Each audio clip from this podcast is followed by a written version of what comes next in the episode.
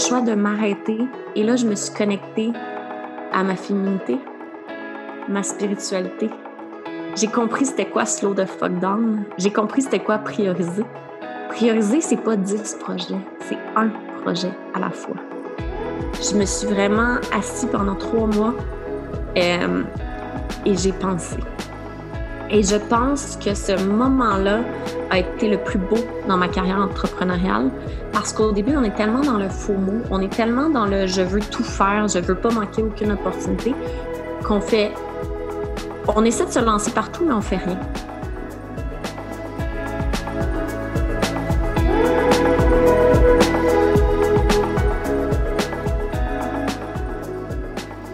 Bonjour les belles âmes et bienvenue ou re-bienvenue sur un nouvel épisode du podcast intentionnel.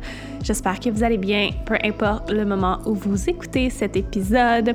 Je vais vous envoyer tout mon amour et toutes mes bonnes vibrations. Je vais garder une introduction courte aujourd'hui, euh, tout simplement parce que je le sens.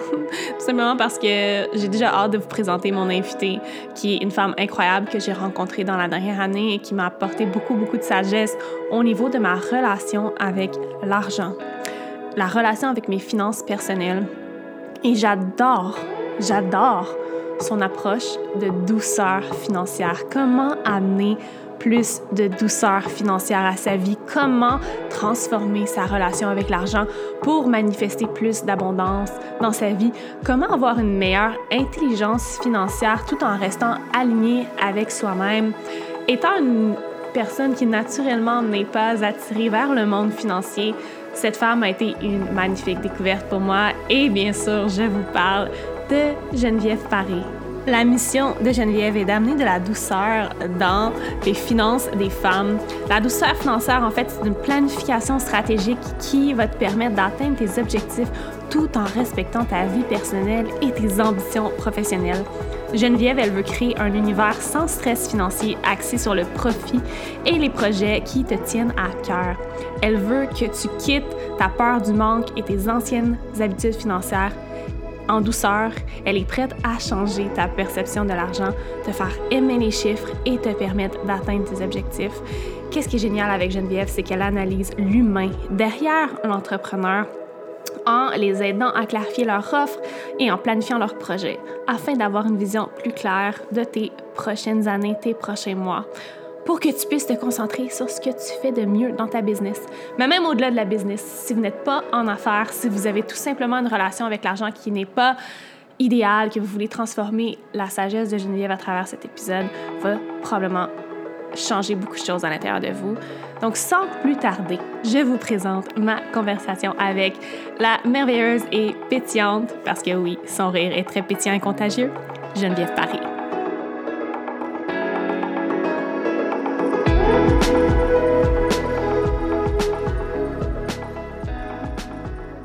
Bonjour tout le monde et bienvenue sur le podcast Intentionnel. Aujourd'hui, j'ai une invitée très spéciale que j'avais très hâte de recevoir, Geneviève Paré. Bonjour Geneviève, comment ça va? Salut, ça va super bien. Je suis tellement contente d'être sur ton podcast aujourd'hui. Euh, l'honneur est pour moi aussi. J'ai été sur ton podcast et on a tellement eu une belle conversation, une belle longue conversation, autant euh, en ondes et hors ondes. Donc, euh, j'ai vraiment voulu t'amener euh, sur le podcast parce que je pense que tu couvres un sujet qui est tellement, tellement important d'aborder, un sujet qu'on n'aborde pas assez justement, que moi-même, j'ai pas assez abordé dans ma vie, autant dans ma vie personnelle que ma vie de nouvelle entrepreneur, solopreneur. Mais avant de parler de ça, une question que j'aime beaucoup poser à mes invités comme première question. Geneviève, en ce moment, dans ta vie, qu'est-ce qui t'apporte le plus de joie? Oh my God! C'est weird, ça, cette question-là, parce que j'aurais jamais pu penser dire ça, mais c'est d'avoir créé euh, mon entreprise qui me permet d'avoir le lifestyle que je veux, c'est-à-dire d'être maman. D'être une maman présente, pas impatiente, pas anxieuse, puis d'aller chercher mes enfants à 4 heures à la garderie, c'est comme le truc qui me fait le plus plaisir. Fait que c'est bizarre de dire ça, mais c'est vraiment, c'est ça. C'est d'avoir créé l'entreprise qui me permet de vivre ma vie comme je le veux. Mais oui.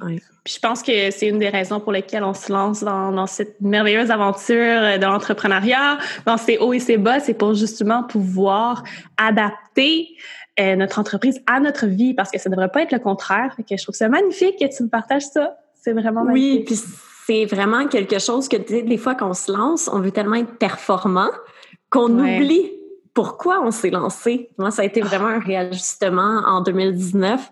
Je trouve que là, 2020, je l'ai vraiment parti sur des bases solides. Euh, je, je me respecte, je respecte vraiment ce que je veux. Puis je le vois avec les enfants. Les mm. enfants, c'est c'est un baromètre euh, d'anxiété parentale. Parce que plus t'es anxieux, plus t'es stressé, plus les enfants sont explosifs. c'est magnifique. Oh, Ça te permet de, de vraiment faire comme, OK, tu sais, grosse introspection, comment on peut s'assurer que la cellule familiale fonctionne bien, là. Donc, ouais, c'est magnifique. J'aime oui, vraiment. Puis, euh, ben maintenant, j'aimerais ça que tu nous parles un peu de toi. Qui tu es, Geneviève? Qu'est-ce que tu fais dans la vie, brièvement, pour les oh ceux qui nous écoutent? Oui, ben, tu sais, avant, quand j'étais dans le corpo, j'aurais dit, euh, je suis euh, project manager mm-hmm. et je suis bachelière en sciences comptables. Maintenant, tu vois, ça, me, ça ne me définit plus. Et je me dis, en ce moment, en fait, ma mission, c'est euh, de permettre aux femmes d'être euh, heureuses et complètement comblées face à leurs finances personnelles et surtout s'émanciper de euh, on est né pour un petit pain. Mm. C'est vraiment euh, ma mission. Puis je sais pas trop quel titre je me donne. Euh, je te dirais que je suis autant en douceur financière qu'en intelligence financière aussi, sais, toute l'éducation financière que du money mindset. C'est vraiment d'aider les femmes à devenir des femmes puissantes et prospères. Tu sais, on va se dire les vraies affaires. Euh, les gars parlent de, de cash, d'investissement, tout mm-hmm. ça. Et les femmes, qui y a beaucoup de femmes entrepreneurs, vont rarement parler de leur ratio financier, de tout ça. Fait que c'est vraiment d'amener cette culture-là qui est extrêmement masculine, mais l'amener en douceur dans les entreprises des femmes québécoises. Ah, j'adore ça parce que ça vibre tellement avec moi comme le genre d'énergie féminine qu'on peut amener face à l'argent et au fait de parler de l'argent en tant que femme. Je trouve ça magnifique. Puis je suis vraiment curieuse de, de, de voir de ton côté comment ça a évolué ta relation avec l'argent. Disons qu'on part de très, très jeune à maintenant où tu es dans la douceur financière et dans l'ouverture financière pour les femmes. Je suis vraiment curieuse de voir de où c'est parti. Oh mon Dieu! Moi, je suis née dans la banlieue cossue de Montréal, euh, à Saint-Lambert. Donc, euh, j'ai toujours été vraiment euh, chanceuse. Tu sais, je suis née avec une cuillère euh, genre doré dans la bouche. Là. Mais euh, mon père disait toujours qu'on était les plus pauvres du quartier. Fait que, parce qu'on voulait pas en Mercedes, tu peux-tu croire? Fait que moi, dans ma perception, euh, on était les pauvres du quartier, puis parce qu'on avait juste une auto, parce que ma mère était super euh, environnementaliste. Elle était vraiment avant son temps, puis elle, elle pour l'environnement, elle voulait réduire son empreinte de carbone, t'imagines, dans les années 90. Fait que nous, on habitait une grosse maison, on n'avait pas de four à micro-ondes. Euh, tu sais, tous des trucs qui nous faisaient nous différencier beaucoup, OK? Euh, quand tu vis dans un monde extrêmement cossu, puis que ta mère, elle va dans les friperies par souci environnemental, ben toi, t'aimes pas ça parce que t'es différente. Fait que t'as l'impression, ça l'a vraiment ancré encore plus en moi qu'on était pauvre, ce qui est très, très drôle, et qu'on euh, n'avait pas d'argent. Ce qui était complètement le contraire, pour de vrai, euh, c'est ça n'a pas de bon sens que j'avais cette perception-là. Mais ça l'a fait que je suis devenue une surconsommatrice ça n'a aucun sens. Je surconsommais. J'ai toujours eu des gros emplois. Tu sais, quand euh, j'avais 16 ans, j'étais sauveteur, je donnais des cours d'aquaforme, j'étais coach en enchaînement synchronisé, je m'entraînais. Euh, j'avais des salaires annuels à 16 ans d'à peu près 45 000 OK, juste pour te dire. Mais il me restait jamais rien dans les poches. Je dépensais tout. J'avais une auto, j'avais un gros lifestyle, euh, j'allais au resto, je faisais des activités. J'ai décidé d'être riche et d'être dans le paraître pour être comme tous mes amis, que eux, ben, c'était leurs parents qui payaient ça, ben moi, c'était moi-même. Fait que je travaillais extrêmement fort à partir, même plus tôt, là, à partir de mes 14, 14 euh, ans, jusqu'à tant que ça pète, genre 27, 28. Donc, euh, j'ai toujours eu des gros salaires, des grosses jobs. Euh, j'étais allée étudier en comptabilité pour avoir une grosse job en finance. Euh, j'étais dans les excès, euh, excès d'alcool, excès de restaurant. J'étais une fille qui était, euh, c'est drôle de me voir maintenant, là, parce que toi, tu me vois en vrai, là, mais j'étais blonde, euh, je sortais dans les, les plus gros clubs de Montréal, gros lifestyle 5 à 7, euh, dans les corpos. J'étais en talons hauts, genre des, quasiment des loups-boutins, là. J'avais une paire de loups-boutins, euh, tu sais, en tailleur. J'étais vraiment la fille typique finance corpo de Montréal qui habite au centre-ville. Je faisais des salaires incroyables, mais je dépensais tellement. En fait, je vivais pour mon lifestyle. Mhm. Je- J'avais des revenus pour payer mes factures. Je n'avais aucun argent, puis j'étais toujours à moins 20 000 à peu près dans mes cartes de crédit, tout le temps. J'arrivais à les payer, je retombais à moins 20 000. J'arrivais à les payer, je retombais à moins 20 000. Puis en plus de ça, euh, ma mère est décédée euh, à mes 20 ans. Puis j'ai dilapidé son héritage, tu peux-tu croire? Euh, j'ai dilapidé à peu près 150 000 en trois ans dans les bars de Montréal, dans les restos, euh, puis un peu dans certains voyages, mais tu sais, pas dans quelque chose où j'ai un retour sur investissement. Mhm. Puis à un moment donné, j'ai vraiment eu une claque d'en face, puis je me suis dit, mais ça n'a aucun sens. Qu'est-ce que tu es en train de vivre? Puis j'ai fait un burn-out ou un épuisement ou une dépression, on ne saura jamais c'est quoi à 27 ans. Euh, J'étais juste épuisée de tout, de travailler 100 heures semaine, de ne pas avoir fait le deuil de ma mère parce que je m'étais étourdie et de cette vie qui ne me plaisait pas et qui ne me... En fait, je vivais la vie de quelqu'un d'autre et pas de moi-même. Puis, euh, quand j'ai fait mon burn-out, c'est juste avant de tomber enceinte, je te dirais que là, tout a euh, pété. J'ai complètement changé de la Geneviève extrêmement matérialiste, extrêmement dans le paraître. Je me suis dit, mais je suis qui, moi? Qu'est-ce que je fais? Puis, euh, je te dirais que ce qui a changé ma vie, c'est euh, quand j'ai accouché. Wow. Ça a l'air niaiseux, mais c'est comme le plus gros exploit de ta vie, là. C'est tellement intense. Puis j'ai eu un drôle d'accouchement, là. Euh, j'ai été provoquée à 36 semaines parce que sinon j'allais peut-être perdre mon bébé. Puis j'ai tellement peur de me faire opérer que j'ai dit au médecin, on peut-tu essayer juste de me provoquer avant la césarienne? Parce que moi, j'étais comme, je veux pas me faire opérer. Genre, c'est comme me faire scier le ventre. J'étais là, non! Fait il dit, OK, parfait, on va, on va essayer de te provoquer. Ça a fonctionné, mais j'ai accouché à froid sur les hormones Oh. Sans péridurale parce que j'ai accouché trop vite. Fait que pour de vrai, ça a été le, le, le plus gros exploit de ma vie parce que moi, je pensais pas que j'allais être capable de faire. Et mon mental a tellement voulu ne pas avoir de césarienne, je pense, que, tu sais, comme tout mon corps s'est mis, j'étais vraiment en transe et tout ça. Puis après ça, je me suis dit, bon, ben, tu t'es retrouvée. T'es qui, toi, maintenant? T'es une maman, puis qu'est-ce que tu veux transmettre à ton enfant? Et c'est là que je me suis dit, hey, je veux pas ça. Je veux pas le gros char qui me coûte 1000 dollars par mois. Je veux pas ça. Je veux pas ci. Je veux pas ça. Euh, sais, on avait un lifestyle, moi puis mon chum, de plus de 8000 dollars par mois que ça nous coûtait de dépenses. 8 à 9000 dollars. Puis on a diminué. Maintenant, on est rendu à 3500 avec la garderie pour deux enfants. Juste pour te dire. Incroyable. Euh, fait que ça a été vraiment ça. Euh, j'ai arrêté d'acheter du linge. J'ai tout coupé. Un peu dans les extrêmes. C'est correct parce que je pense que, comme tout, on va aller dans l'extrême, puis après ça, on va amener de la douceur. Tu sais, c'est vraiment... Exact. On passe toujours blanc-noir, puis après ça, on revient dans le gris. on vient dans le gris. Ouais. C'est ça, c'est comme, OK, parfait. Tu sais, comment on peut se réajuster? Fait que j'ai arrêté complètement de... En fait, j'ai comme plus eu d'amis parce que j'ai arrêté de sortir. Mais c'était comme une bonne excuse parce que j'avais un bébé naissant. Tu sais, on dirait que tout est- s'est aligné bien. Puis, euh, j'ai arrêté de sortir, j'ai arrêté de boire de l'alcool. J'ai, ben, pendant ma grossesse nécessairement, mais j'ai plus jamais rebu d'alcool après. Euh, puis, euh, j'ai complètement changé ma vie et j'ai arrêté d'être matérialiste et j'ai arrêté- d'acheter compulsivement. Euh, et ça a complètement changé ma vie. Fait que ça a été vraiment la saine gestion de mes dépenses. Puis c'est ce qui m'a permis de me lancer comme entrepreneur parce que j'aurais jamais pu me lancer avec un lifestyle à 8000 dollars. Tu sais, quand je dis que tout est des choix, euh, ça fait partie des choix. Puis d'avoir tout ralenti, tout diminué. Euh, tu sais, maintenant, on a une vieille Subaru Forester que j'ai payée cash. Euh, tu sais, je suis contente. Euh, j'ai, ben, la maison, on paye notre hypothèque, mais tu sais, on a arrêté de rénover, on a arrêté de, de surconsommer aussi au niveau de la maison, au niveau de... on est un peu fou là, moi et mon chum, là, on aime vraiment euh, tout ce qui est design d'intérieur. Tu sais, on changeait nos pièces à chaque trois mois, là. On repeinturait, on changeait toutes les, la déco, on changeait de divan. Tu sais, pour te dire à quel point on était un peu fou. Euh, donc là, ça a été vraiment ça de ralentir au complet.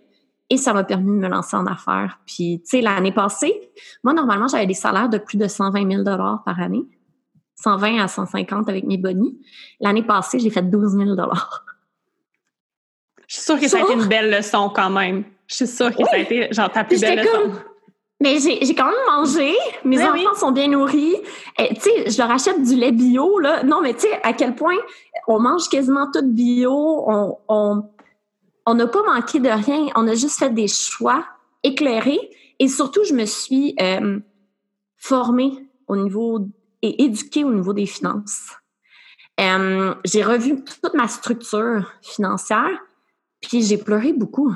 Ah. Parce que je me suis dit, my God, j'ai raté ma vie. Et avec les salaires que j'ai faits, là, je pourrais quasiment prendre ma retraite si j'avais épargné mon argent. OK? Ah, comme, ben là, j'ai 32 ans avoir épargné là, intelligemment, pas avoir vécu tout le lifestyle, je pourrais en ce moment quasiment ne pas travailler puis avoir juste des revenus de placement. que c'est vraiment, et de là est venue ma mission d'aller tellement éduquer, informer parce que what you don't know, you don't know. Ah, On pense que c'est comme ça. On pense que c'est comme ça, mais c'est pas ça la vraie vie.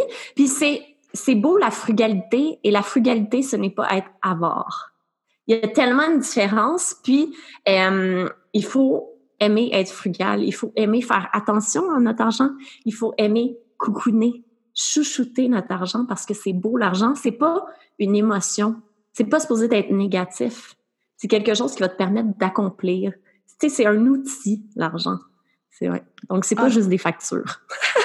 J'adore quand tu dis on doit apprendre à être frugal, puis que la frugalité n'est pas du tout la même chose qu'être avare parce que ça a changé ma vie, moi, d'être frugal avec mon argent et de réduire significativement certaines dépenses que j'avais, même si je pensais que c'était des, dépenses que j'avais vraiment besoin, qui étaient essentielles, par exemple, du linge, j'allais s'acheter le nouveau linge. Ah, sérieusement, c'est, je pense que c'est quelque chose que je vais utiliser plus dans ma vie maintenant. Puis je suis vraiment intriguée aussi de te parler de de ton début en, tant qu'entrepreneur. Puis je pense que tu as un parcours entrepreneurial super inspirant, peut-être différent. Donc, si tu peux nous parler un peu de tes débuts entrepreneuriales, c'est quoi qui te... Pourquoi tu as eu la piqûre entrepreneuriale, puis comment ça, comment ça a évolué à où tu es aujourd'hui? Mais j'ai toujours voulu être entrepreneur très, très jeune.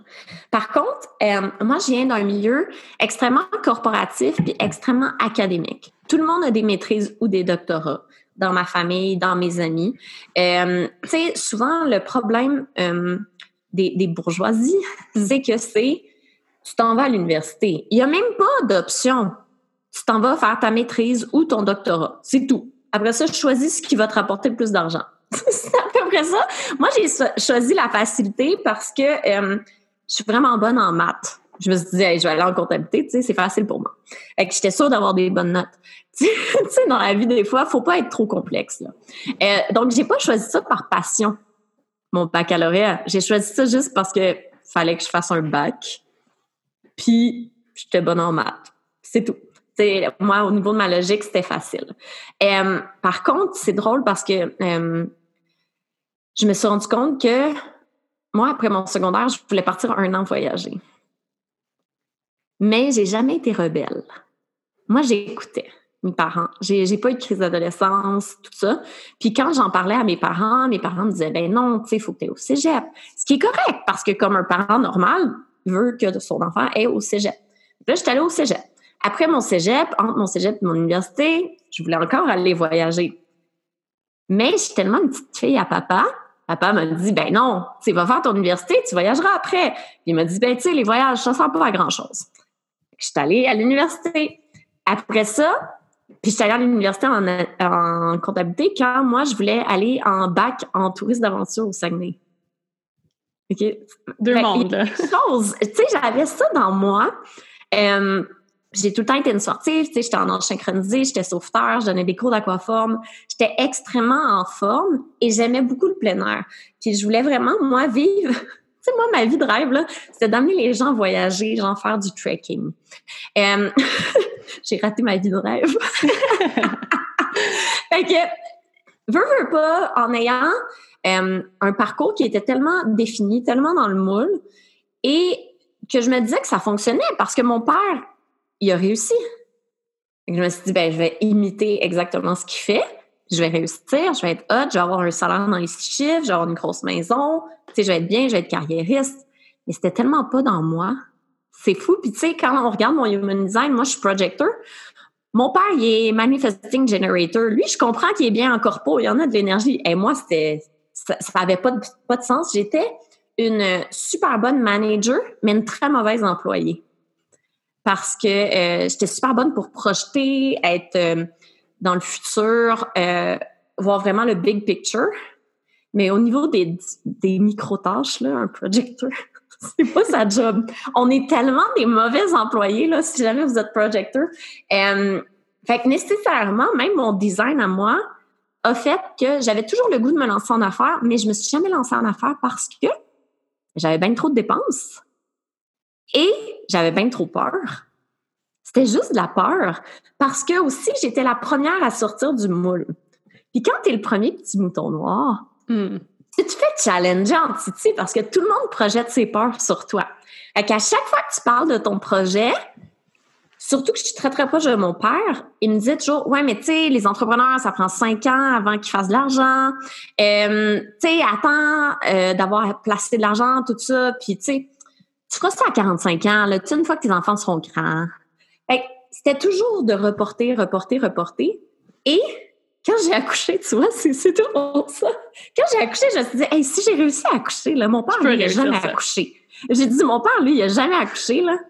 Euh, je suis capable de me lancer en affaires. Puis j'ai aussi la chance d'avoir un chum extrêmement... Euh, on est vraiment un power couple. On est une équipe et on se propulse vers le haut. Et lui était train de me voir extrêmement triste, extrêmement euh, pas bien. J'étais pas bien là, dans ma job corpo. J'étais pas épanouie. Euh, tu sais, j'y allais parce que j'y allais, parce qu'il fallait que j'aie un salaire, c'est tout, là. C'était pas parce que j'aimais ça. Puis, euh, à force d'avoir des grosses discussions avec mon chum, j'ai fait, mais garde, je vais me lancer en affaires, tu sais. Et j'ai décidé de me lancer en affaires quand mon premier avait six mois.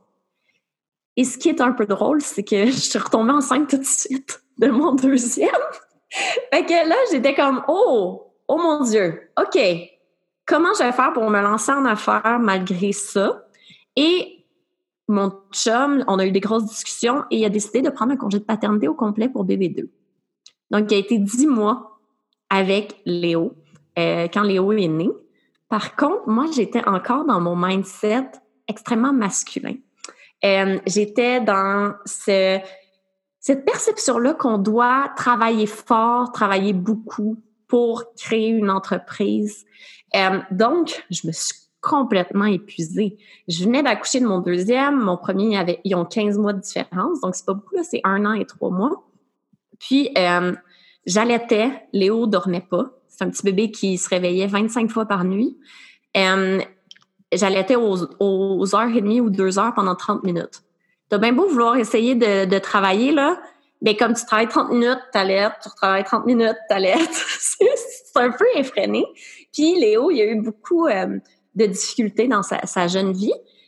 Je remercie euh, beaucoup le fait que mon chum ait été là, parce que je crois qu'avoir été tout seul à la maison avec Léo, j'aurais, j'aurais pété aux frettes mon chum m'a sauvé la vie parce qu'il prenait le bébé, il s'occupait de toute la maison. Tu sais, c'était lui qui était en congé de paternité pendant dix mois.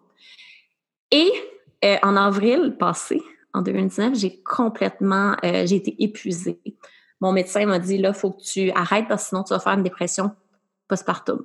Puis Léo avait six mois. Moi, je voulais vraiment me lancer en affaires. Tu sais, mon chum était à 55% de son salaire. Puis moi, j'avais aucun revenu, là.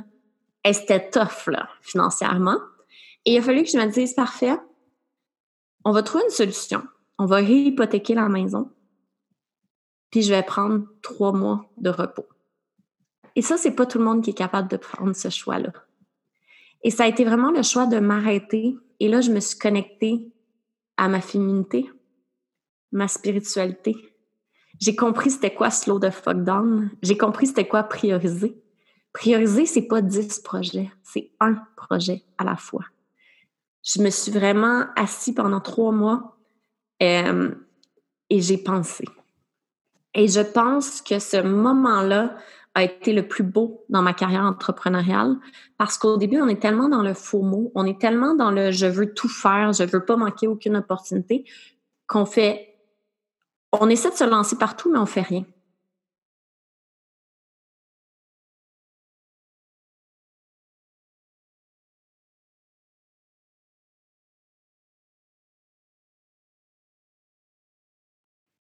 Et d'avoir arrêté m'a permis vraiment de me relancer et ça a été ensuite de me connecter avec moi.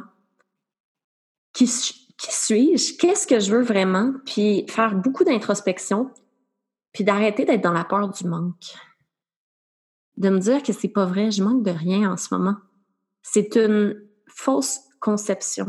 Tu sais, c'est vraiment une limitation que je me mets, puis c'est pas vrai en ce moment, là, au pire, on vend la maison. je pense que ça a été ça, notre, ce qu'on s'est dit tout le temps, moi mon chum. Au pire, on vendra la maison. C'est pas plus grave que ça. On peut même pas faire faillite, juste pour te dire. Au pire, on vend la maison, on va pas mourir. C'est un bien matériel, tu sais. Euh, fait ça a été ça. ça a été vraiment de se dire, OK, c'est quoi nos choix? Qu'est-ce qu'on fait comme choix? Et après ça, ça a été de me dire, OK, mais c'est quoi mon lifestyle entrepreneurial que je veux? Parce qu'avant, c'était faire beaucoup d'argent. Maintenant, c'est comme j'ai dit au début du podcast, d'être bien dans ma famille, dans ma cellule nucléaire, d'être bien avec mon chum, d'être bien avec mes enfants et d'avoir des projets qui me passionnent et qui changent radicalement la vie des gens. C'est ça que je me suis rendu compte. Moi, si je change pas la vie des gens, si j'impacte pas les gens, je trouve aucune valeur ajoutée à mon travail et je procrastine, mm. je m'auto-sabote quand je suis juste axée sur faire des revenus. Puis je pense que c'est ça aussi qui est de plus en plus là, parce que j'avais aucun modèle de entrepreneur euh, qui était slow life. Début 2019, il n'y en avait pas de entrepreneur slow. Ça commence en ce moment. Et là, c'est vraiment d'amener ça. Puis je veux vraiment montrer aux femmes. Tu sais, moi, des fois, mes enfants sont malades. Je le montre dans mes réseaux sociaux. Puis je suis comme, mais j'ai pas travaillé la semaine. Qu'est-ce que tu veux que je te dise? Mes cocos sont malades. C'est ma priorité. Tu sais, quand c'est des cycles de la vie, tu sais. Là, j'ai des enfants en bas âge. Un jour, ils vont être plus vieux. Puis là, je vais pouvoir travailler différemment. Mais c'est vraiment diminuer ses attentes. De se dire, OK, qu'est-ce que moi, je suis capable d'atteindre en ce moment avec ma situation? Puis où je suis capable d'aller pousser un petit peu plus? Parce que c'est toujours ça. Il hein. faut toujours sortir un peu de notre zone, mais sans être complètement déconnecté de la réalité. Il faut quand même rester réaliste. Donc, je pense que ça a été vraiment ça mon 2019. Et je te dirais que j'ai jamais eu une entreprise aussi prospère en 2020. Ça n'a aucun sens.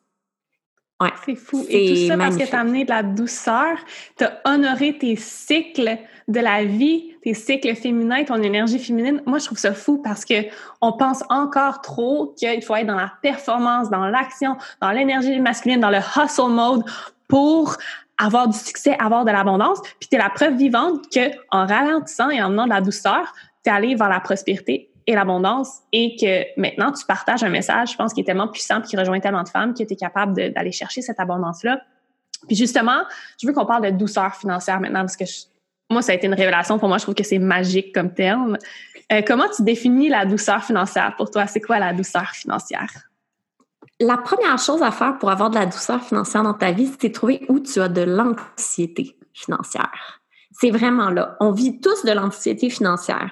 Que tu sois la personne la plus spirituelle, la plus en forme, que tu manges bien, peu importe ce que tu fais dans ta vie, si tu vis de l'anxiété financière, ça va complètement saboter toutes les sphères de ta vie. Ça va saboter ta libido, ça va saboter ton couple, ça va tout, tout, tout euh, saboter. Et c'est vraiment de regarder, OK, qu'est-ce qui me stresse quand vient le temps de parler d'argent.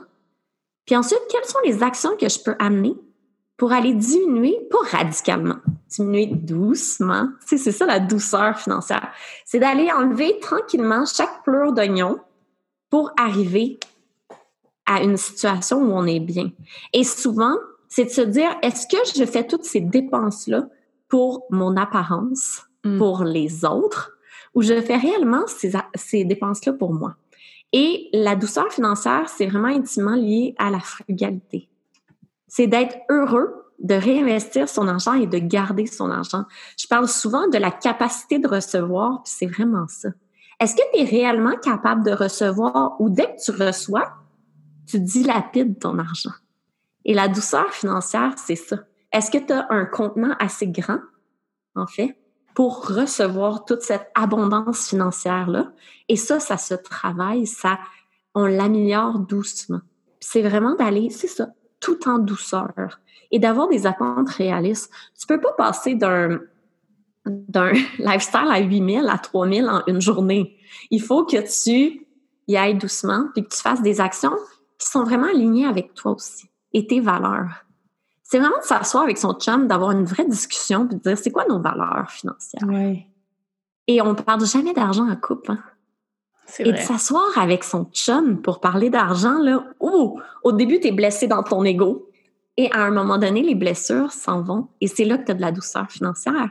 Parce que tu n'as plus d'émotions liées à l'argent. Et je pense que c'est là. C'est de, de, se dire que c'est juste un outil. C'est pas négatif ou positif, l'argent. C'est un outil.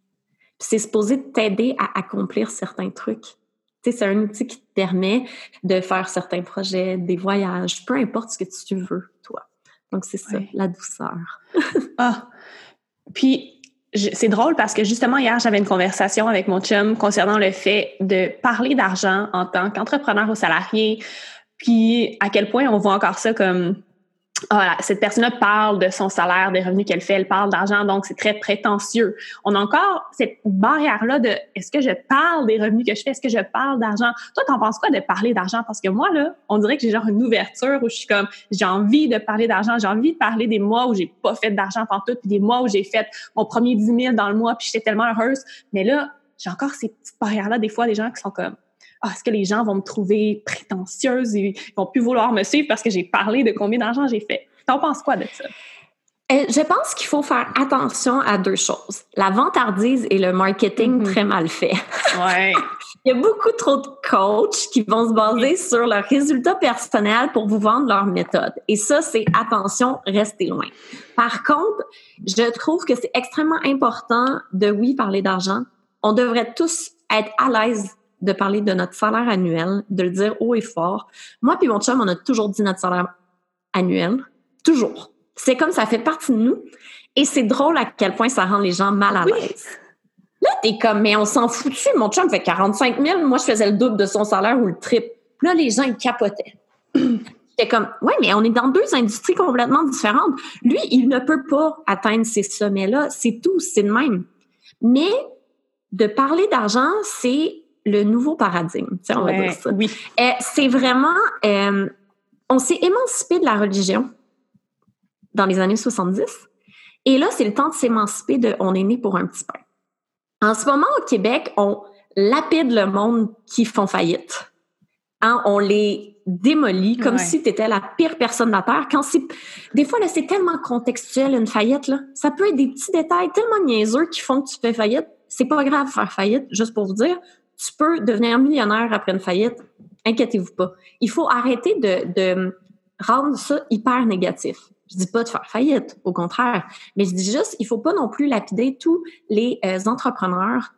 Tu sais, Caroline Néron, c'est un des plus gros exemples. C'est l'exemple qui m'est venu en tête quand, Ça n'a aucun sens. Elle est entrepreneur, elle a accompli des choses exceptionnelles. Elle a juste contextuellement pas pris des bons choix, mais elle ne le savait pas à ce moment-là que c'était des mauvais choix. Un, un, entrepreneur, c'est des risques financiers. C'est ça, être entrepreneur. C'est prendre le risque de tout perdre. Sinon, tu n'es pas entrepreneur, tu es travailleur autonome ou tu es consultant. Ouais. Si tu prends pas de risques financiers. Mais les risques financiers te permettent soit d'être extrêmement en faillite ou extrêmement riche. C'est les deux. Et au Québec, on haït les extrêmes en ce moment. Dès que tu es riche, tu es un crosseur.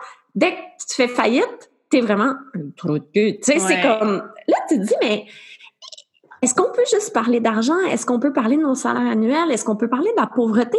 Est-ce qu'on peut parler tu sais, ça me fait rire la classe moyenne. C'est comme un truc que je suis comme, il n'y en a pas de classe moyenne. On vit tous nos challenges selon notre éducation financière. Exact. Donc, c'est vraiment d'aller éduquer et d'arrêter de juger le voisin.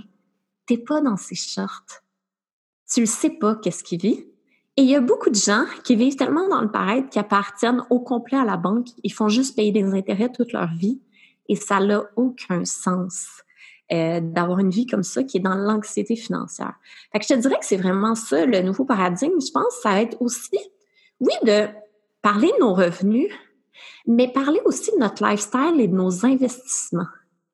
Moi, je pense que c'est ça, le nouveau paradigme. C'est faire, oui, je fais des beaux revenus en ce moment, mais là, je le réinvestis dans ça. Je fais ça avec mon argent. Qu'est-ce que je fais? Je bâtis. Tu sais, moi, je dis toujours, je m'en fous de ton revenu. Moi, c'est ton profit que je veux savoir. Ouais c'est ton profit. Et après ça, c'est comment? Est-ce que tu as une stratégie fiscale? Est-ce que, tu sais, tu sais, moi, je deviens complètement folle, mais as-tu une stratégie fiscale? C'est quoi ta stratégie d'investissement? Est-ce que tu vas aller réinvestir ton argent, je sais pas, dans l'immobilier, dans les placements? Qu'est-ce que tu vas faire avec cet argent-là? Est-ce que tu vas faire du pro bono? Est-ce que tu vas avoir des fondations? Qu'est-ce que tu vas faire? Et je pense que c'est quelque chose qu'on parle pas assez parce que les gens riches, là, c'est grâce à eux qu'on a nos hôpitaux. C'est grâce à eux ils payent 51% d'impôts. Merci. C'est grâce à eux qu'on a un filet social incroyable. Il faut arrêter d'être fâché contre les gens qui sont euh, riches au Québec, parce qu'au contraire, c'est eux qui nous permettent de vivre dans notre filet social extrêmement doux. On a un filet social de fou. Au Québec, on a accès aux soins de santé gratuitement, l'école à moitié gratuite, mais on a aussi, tu sais, l'assurance emploi. On a tellement de choses, ça n'a pas de sens. Et ça, mais c'est parce que les gens payent 51 d'impôts, tu sais.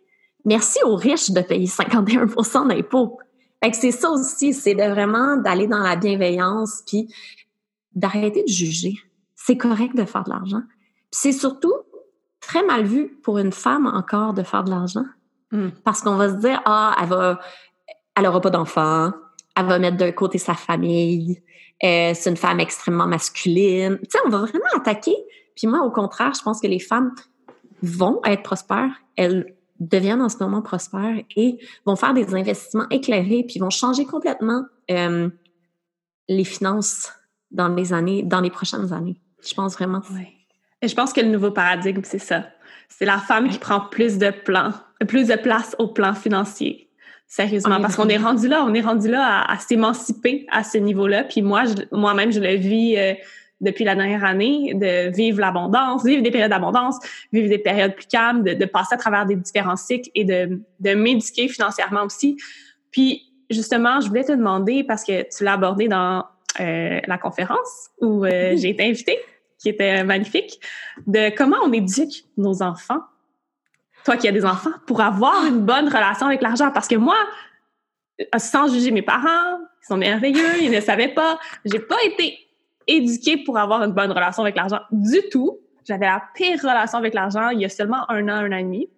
Donc, avec tes connaissances, ton savoir, comment tu suggères aux parents et comment toi-même tu éduques tes enfants de très jeunes euh, face à l'argent pour qu'ils aient une bonne relation avec l'argent étant adultes? Ah oui, c'est tellement important. De un, là, si vous êtes des parents, euh, il faut vraiment parler sainement d'argent avec vos enfants. De un. Ce qui veut dire que euh, souvent, notre plus gros problème comme parents, c'est que les enfants veulent tout au magasin. Puis là, on va dire, ah, j'ai pas d'argent. C'est pas vrai que t'as pas d'argent. Tu peux lui acheter la bébelle à 20 C'est juste que tu ne veux pas lui acheter. Arrête de lui mentir. Dis-lui, je ne veux pas te l'acheter parce que c'est ça la vérité. C'est pas que tu n'as pas d'argent. Donc, c'est vraiment de pas faire ce shortcut. Tu sais, on parle de shortcut spirituel, mais là, c'est un shortcut monétaire. C'est vraiment pas de, jamais dire à l'enfant, c'est parce qu'on n'a pas d'argent. Tu peux lui dire parce que c'est un choix. Maman fait le choix de ne pas dépenser pour ça. C'est pas que tu n'as pas d'argent. Ou tu veux juste pas lui acheter parce que c'est contre tes valeurs. ça se peut que ça soit juste ça. Et lui expliquer. Et pour de vrai, moi, mon coco, il y a deux ans et demi, et ce qu'on a fait, c'est que c'est jamais moi ou mon chum qui lui achetons les jouets. On a une tirelire, OK? Puis on lui met des 1 ou des 2 et ce qui est important pour l'enfant, c'est de ne pas aussi apprendre à travailler dur pour avoir son argent. Moi, j'appelle ça l'abondance. Euh, je donne de l'argent à mon fils pour trois raisons. Soit pour aucune raison, parce que l'abondance arrive dans sa vie, et je crois que c'est ça qui est beau faut que des fois, il y a un dollar, puis tu dis, hey, maman, donne un dollar. C'est le même. Puis là, il est comme, ah, merci. Puis là, il va dans sa petite tirelire. Après ça, il y a quand il fait une bonne action. Admettons avec son frère, parce que mon coucou, il est un peu impulsif. Tu sais, quand il est doux avec son frère ou il est doux avec le chien, il fait quelque chose de beau, un beau geste, un geste bienveillant, peu importe, je peux le récompenser avec de l'argent. D'autres fois, c'est avec un câlin. C'est d'être très de pas toujours récompenser avec de l'argent non plus. Donc là, je peux lui donner un, dollar ou un deux dollars. Puis aussi, c'est quand je lui demande de faire quelque chose. Tu mettons, il va aller pelleter avec mon chum. Il pèle pas vraiment, mais il est là physiquement. Mais on va le récompenser, tu sais, entre guillemets, avec de l'argent parce qu'il est allé travailler ou il nous aide à vider la vaisselle, tout ça. Mais il n'y a pas toujours de l'argent. Et c'est ça aussi. C'est qu'il y en a des fois, il n'y en a pas d'autres fois, puis c'est tout, puis ça arrive. Et là, il y a sa petite tirelire, puis à un moment donné, il nous dit, du haut de ses deux ans et demi, veut magasiner. fait qu'on s'en va au Toys R Us avec l'argent de sa tirelire, puis là, il va faire un choix. Admettons qu'il y a 10 ben on va lui dire, ben là, tu peux juste acheter tel, tel, tel jouet, lequel que tu veux. Et il va choisir lui-même son jouet. Et c'est important parce que là, il va échanger de l'argent physique. Tu sais, c'est pas papa et maman qui passent leur carte de crédit. Il va échanger de l'argent physique que, qui lui appartient pour avoir son jouet. Et je trouve ça vraiment important. Puis, tu sais, des fois, on lui dit, mais ce jouet-là, euh, tu sais, il va briser vite, là. Il est fait cheap. Non, on veut. Puis là, ben, quand il brise, ben, tu dis, ben, il est brisé, c'est tout. Puis c'est correct parce qu'il apprend aussi. c'est drôle parce que maintenant, il fait des choix de plus en plus hot. Il y a deux ans et demi. Ça n'a aucun sens. Il y a quelque chose d'amener, euh, oui, c'est ça, d'amener ça tranquillement avec l'enfant. Euh, puis aussi de donner accès à l'abondance. L'abondance, c'est que l'argent arrive des fois, tu le sais, là, quand tu t'en attends le moins. T'es comme, hein? OK. tu sais, c'est bien de le vivre aussi avec l'enfant. De pas, on travaille fort ou il faut faire nos tâches pour avoir de l'argent. Euh, c'est ça. Puis c'est vraiment de l'éduquer financièrement après ça à, ben, tu sais, là, il y a deux ans et demi, là, sa passion, c'est les tracteurs. Mais, tu sais, un peu plus vieux, ça sera peut-être de dire, oui, mais, tu sais, cet argent-là, tu peux le garder si tu veux aller voyager si tu veux t'acheter, admettons, quelque chose de plus gros, si tu veux faire ci, ça. Donc, c'est vraiment d'aller parler d'argent avec notre enfant de manière non émotive. Je pense que c'est là la clé. Fait que ouais, c'est ça les petits trucs. C'est magnifique parce que je trouve ça incroyable que justement, moi étant jeune, je recevais seulement l'argent pour euh, des tâches ou du travail accompli ou sinon pour des événements spéciaux comme ton anniversaire. Donc, moi, dans ma tête, les seules façons que je fais gagner de l'argent, c'est en travaillant ou lorsque c'est mon anniversaire ou Noël. Mais c'est pas vrai. L'argent, c'est un échange énergétique et elle peut arriver dans ta vie de façon super spontanée. Puis ça, je l'ai jamais appris avant que je m'ouvre un peu plus spirituellement et que ça m'arrive. Et ah oui, c'est fou. Et c'est sûr que lorsque je vais avoir des enfants, c'est quelque chose que je veux leur inculquer. Donc, euh, vraiment, merci pour ça. Je trouve que, en tout cas, je, sais que j'ai beaucoup de mamans qui m'écoutent aussi. Je pense que ça va vraiment les aider. Au niveau de l'éducation financière, et pour terminer, je veux te poser mes fameuses questions en rafale. Donc, oui, je suis prête. yeah! Ta routine matinale en quelques mots, celle que tu fais en ce moment. Euh, je me lève, j'essaie de prendre ma douche avant que les enfants se lèvent. c'est pas trop chaotique. c'est mon moment. Moi, ma douche, c'est comme mon moment euh, à moi. Oui, exactement. C'est vraiment mon petit, euh, tu mon 5-10 minutes. Là. Si les enfants sont pas trop élevés, c'est vraiment un 10 minutes bien. Et par la suite, moi, c'est drôle, mais ma routine matinale, c'est vraiment d'être présente avec mes enfants. Et euh, c'est drôle parce que mes, mes, parents faisaient ça, ils nous coupaient des fruits frais, mm. euh, prendre le temps de déjeuner, prendre le temps de, de lire des histoires aux enfants, ça fait partie de ma routine. Puis on dirait d'avoir un matin plus slow, relax. Après ça, d'aller les porter à la garderie parce que c'est différent, tu sais, quand, tu as des enfants. je vais les porter à la garderie vers 8 heures le matin. Puis euh, après ça, quand j'arrive à la maison, la première chose que je fais, c'est que je range. Tout ce qui traîne, parce que ça me fait du bien. D'habitude, c'est à peu près 10 minutes. Puis après ça, je m'assois. Je prends mon petit café chaud parce que je ne l'ai pas pris encore, ou ma tisane. Puis, je fais du journaling. Hmm. Euh, pendant peut-être 15 minutes, selon qu'est-ce que j'ai de besoin. Puis après ça, je commence ma journée de travail à 9 heures. J'ai comme une heure où je suis avec moi dans le silence. Les mamans comprendront. dans le silence le plus complet, euh, je prends ça, ma petite tisane ou mon café. Euh, une fois que la maison est propre, c'est plus le bordel, les lits sont faits, tout est beau là. je prends vraiment le temps de journaling. C'est, ça fait du bien. Ouais. Ah, la meilleure pratique pour moi. La meilleure hein? pratique, encore mieux que la méditation, le fait de, de, faire mes, mes, pages matinales, ça me libère tellement. Es-tu plus thé ou café, en général?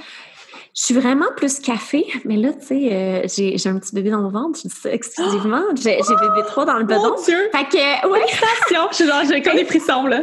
Oh. Fait que, euh, le café, quand t'es enceinte, moi, ça me donne mal au, euh, mal au cœur, mal à la tête. C'est le fun parce que ton corps le dit, là. Ouais. Fait que là, je suis vraiment plus tisane. Mais normalement, je suis très café latte. Là. J'ai ma grosse Mhm. machine espresso là, intense là, que j'ai payé cher parce que je suis fanatique d'espresso. Moi aussi, j'ai ma machine. grande qualité.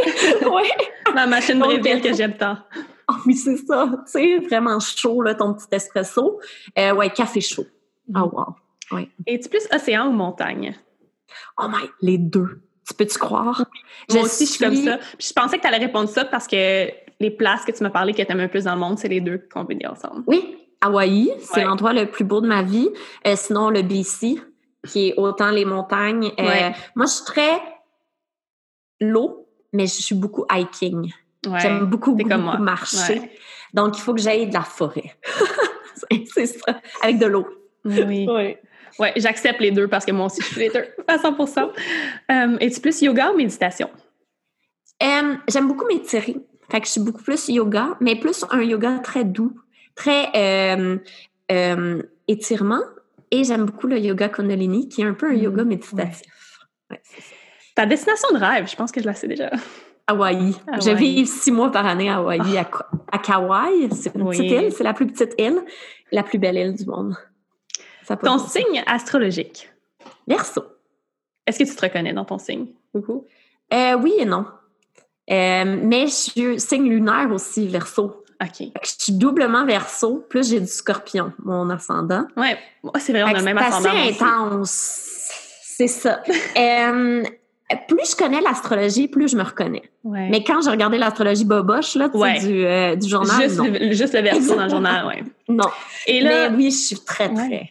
Ah ouais, je suis très. ouais. Ah, ah, c'est- là, j'avais demandé ton human design, mais t'en as parlé dans le, Oui, dans le je suis podcast. T'es project, projecteur. 1.5 dans mon profil, puis je suis vraiment, vraiment euh, très ouverte de partout. Fait que je suis quasiment un réflecteur. Wow. Donc, je reflète beaucoup la, la- les autres. C'est pour ça que j'adore les relations personnelles.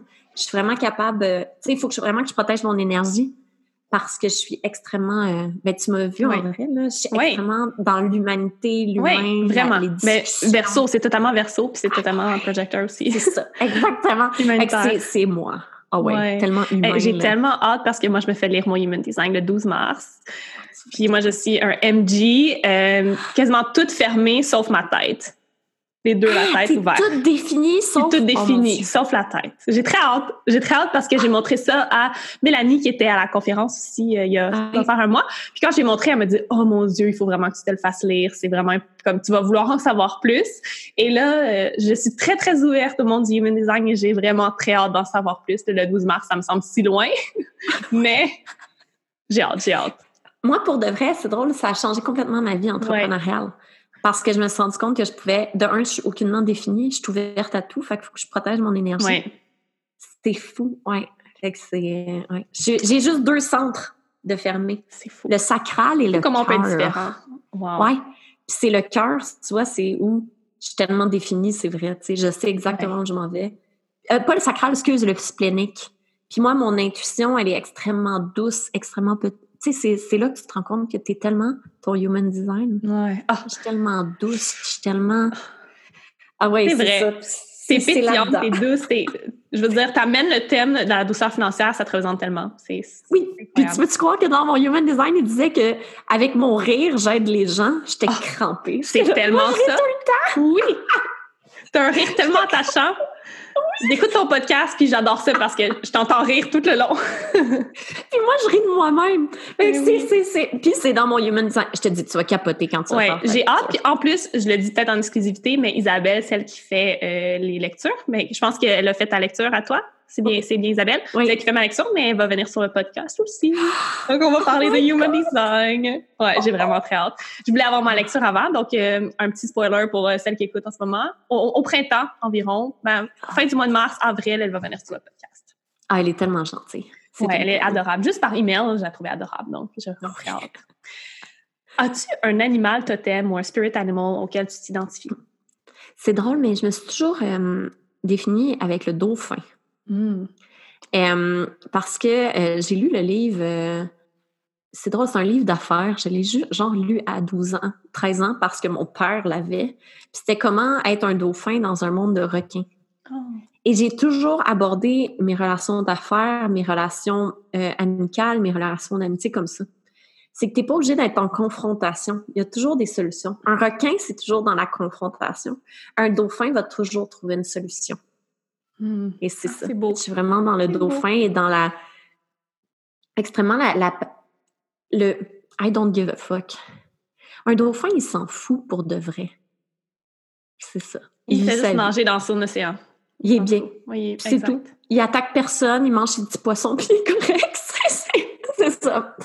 Et c'est vraiment moi, ouais. Magnifique, j'adore. Euh, moi aussi, je me, je m'identifie beaucoup au dauphin aussi.